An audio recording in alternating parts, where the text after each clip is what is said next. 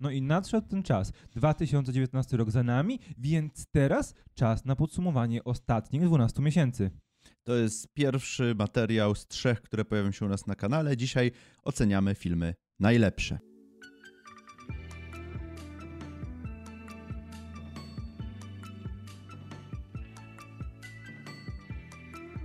Cześć, witamy Was bardzo serdecznie, tutaj Kamil. I Rafał. Yy, I dzisiaj mamy dla Was pierwszą część naszego Be My Hero Awards.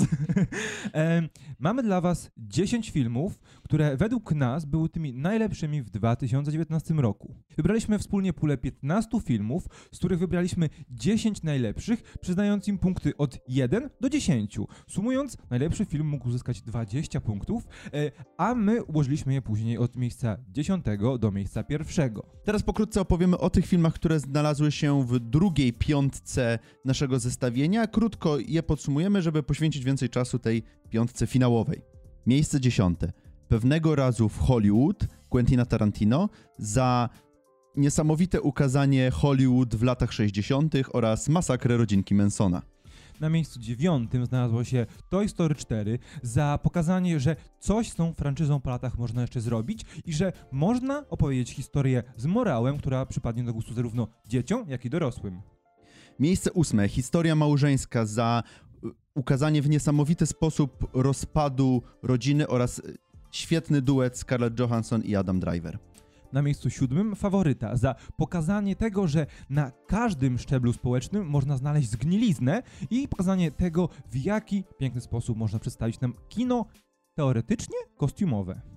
Miejsce szóste. Zabawa w pochowanego za pokazanie, że w gatunku slasherów tkwi niesamowity potencjał, który czeka tylko na odkrycie. Teraz przechodzimy do pierwszej piątki i rozpoczynamy od filmu, który został przez nas pewien sposób pominięty w momencie, kiedy był w kinach, ale cały czas mieliśmy go w głowie. Na miejscu piątym znajduje się Rocketman. Dlaczego Rocketman znalazł się aż tak wysoko w naszym zestawieniu? Y, może byłby niżej, y, ale ze względu na to, że czułem niesamowity niedosyt po Bohemian Rhapsody, które było fatalne moim zdaniem, y, czekałem na jakiś, na biografię jakiegoś znanego muzyka, historii jakiegoś znanego zespołu, która byłaby pokazana w sposób nieoczywisty. No i tutaj mamy właśnie, właśnie to mamy, coś, coś niesamowitego, y, gdzie to piosenki Eltona Johna tworzą jego historię tak naprawdę y, i tak naprawdę fabuła w tym filmie nie jest aż tak istotna, bo jedyne co my musimy wynieść z tego filmu to emocje, które towarzyszyły bohaterowi na tym konkretnym etapie życia, który ukazuje film. No właśnie, ten film bardzo często będziemy porównywać do Bohemian Rhapsody i tutaj w Rocketmanie raz, że jest to musical, który żyje, który Mhm. pokazuje nam koloro, jakim kolorowym człowiekiem jest, był i jest Elton John, to jak żył, jak tworzył, jak chwytał wszystko, co zostało mu podane i jak cieszył się tym życiem, a jednocześnie niczego nam nie ukrywa. Elton John raczej nie jest człowiekiem, który wstydzi się tego, jak żył, więc ten film w porównaniu do tego, co pokazało nam tak naprawdę Bohemian Rhapsody, jest o wiele głębszym i o wiele odważniejszym filmem.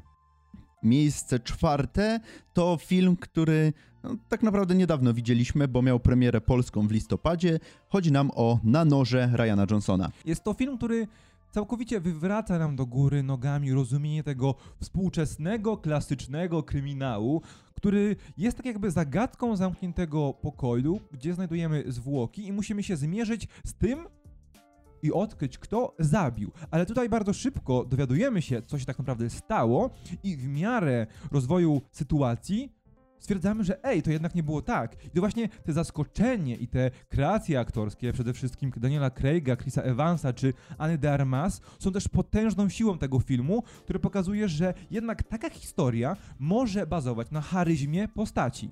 Zgadzam się. Ryan Johnson dokonał czegoś, co wydawało się nam chyba niemożliwe, bo ta wyświechtana i y, taka utarta formuła y, takiego klasycznego kryminału rodem z powieści Agaty, Christine, y, no, wydawało się, że nic to nie ma do zaoferowania współczesnemu kinu, a tutaj okazuje się, że naprawdę mamy y, drzemie w tym, y, w tym schemacie potencjał, jeżeli podejdzie się do tego ze świeżą głową, z otwartym umysłem, y, no i oczywiście z umiejętnościami scenariuszopisarskimi, to y, można przedstawić naprawdę niesamowitą historię w niesamowity sposób. Bo też e, fakt, jak ten film jest nakręcony i, i to, jak bardzo dużą frajdę mają tutaj aktorzy z wcielania się w te postacie i jak dużą swobodę w kreowaniu tych postaci dostali, to też zasługuje na e, wielkie brawa. Na miejscu trzecim umieściliśmy Boże Ciało, czyli polskiego kandydata do Oscara. No i wydaje nam się, że ten film powinien otrzymać nominację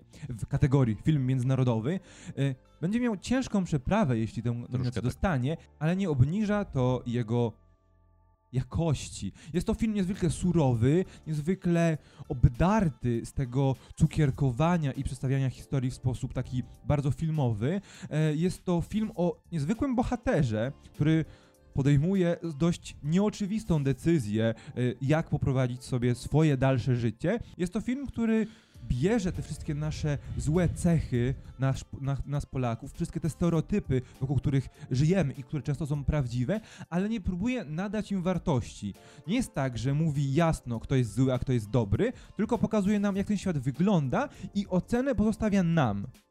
Mnie zauroczyła druga strona tego filmu, bo mm, to, jak ten film jest reklamowany, że to gościu, który wyszedł z więzienia i, i postanowił zostać księdzem, to jest swoją drogą, ale mnie właśnie w tym filmie urzekła ta strona właśnie ukazanie polskich y, schematów, polskiej zawiści, polskiej małomiasteczkowości, polskiego braku zrozumienia, y, takiego typowego dla właśnie y, małomiasteczkowych czy wiejskich społeczności i po, pokazanie nam tak naprawdę jak no jak to jest głupie, pokazanie nam tak jakby z zewnątrz, bo właśnie ten film nie ocenia, tylko on jest właśnie, tak jak wspomniałeś, bardzo surowy, y, zarówno w y, formie, jak i właśnie w swojej treści, gdzie y, tutaj właśnie nie bawimy się, to, to nie jest Vega, gdzie wszystko jest przerysowane i po prostu tylko śmie śmiejemy się z tych stereotypów, tylko to jest pokazane nie rzeczy taką, jaką jest, z jaką każdy z nas pewnie się gdzieś tam y, mógł na swoim, na pewnym etapie swojego życia spotkać. Także ja właśnie doceniam film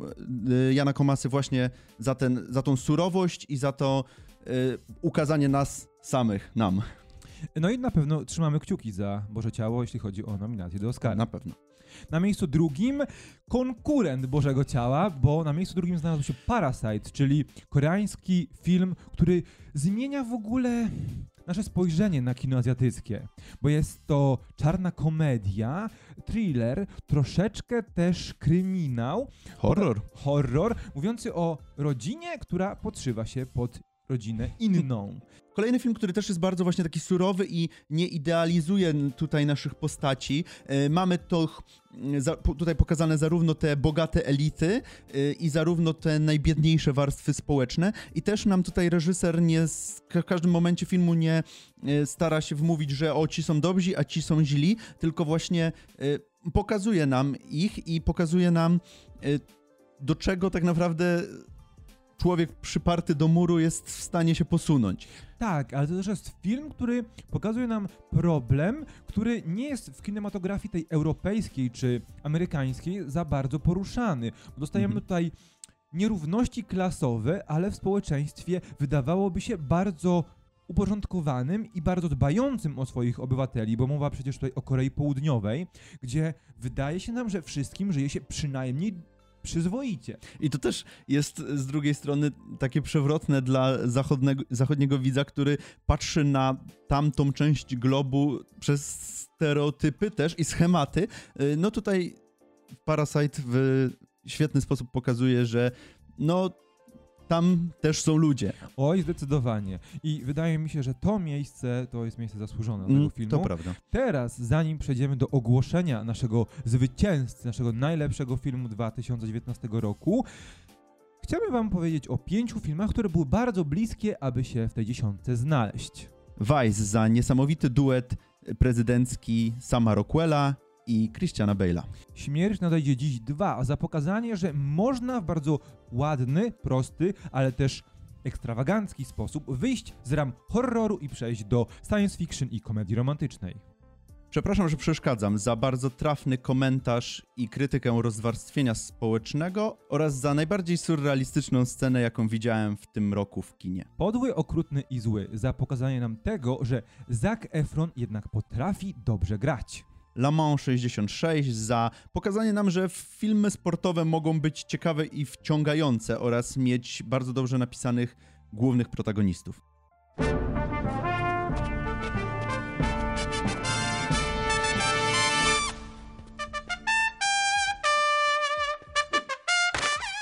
Enough, Reggie. I teraz czas przejść do miejsca numer jeden. Najlepszego filmu 2019 roku według Be My Hero.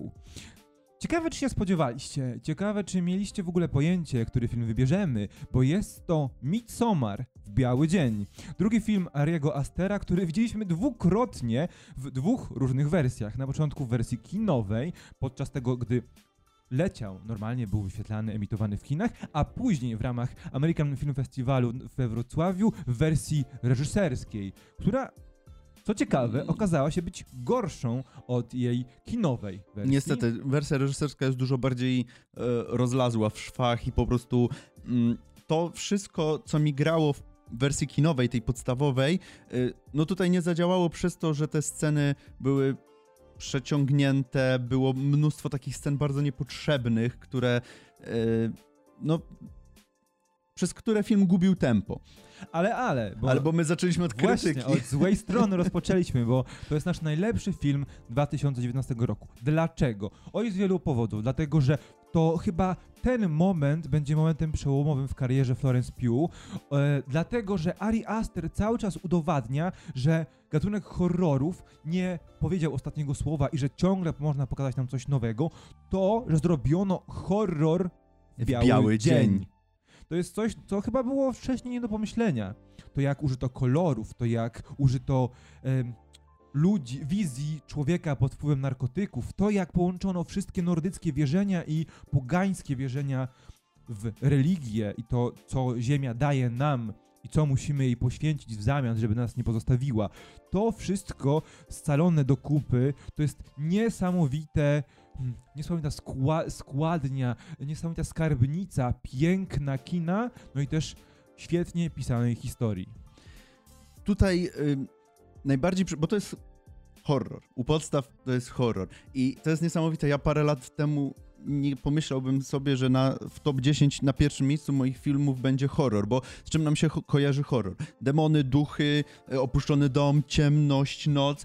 A tutaj mamy, Nie mamy nic tutaj mamy po prostu y, jakieś święto nordyckie w, jak gdzieś daleko na południu, y, na północy Szwecji i to jest przerażające. Tutaj y, Aster nie buduje nam, właśnie nie wyskakuje nam, nie mamy jumpscarów, nie wyskakuje nam co chwilę jakiś demon, tylko przerażająca jest ta atmosfera, gdzie wchodzisz do tej wioski i wiesz, że coś jest nie tak. Wszyscy się cieszą, uśmiechają, podają ci napar z grzybków czy z jakichś kwiatów na rozluźnienie, ale patrzysz na tych ludzi i wiesz, że coś jest nie tak, że coś tu nie gra, że no, ale to już nawet, nawet nie o to chodzi, ale sam fakt, że dla nich wszystko to, co się działo w tej wiosce, że było normalne i to mnie przerażało w tym filmie najbardziej. Bo ten film bardzo udanie pokazuje nam to, że człowiek, że etyka człowieka jest uwarunkowana raczej tym, Mhm. jak został wychowany i co było w jego otoczeniu dopuszczalne.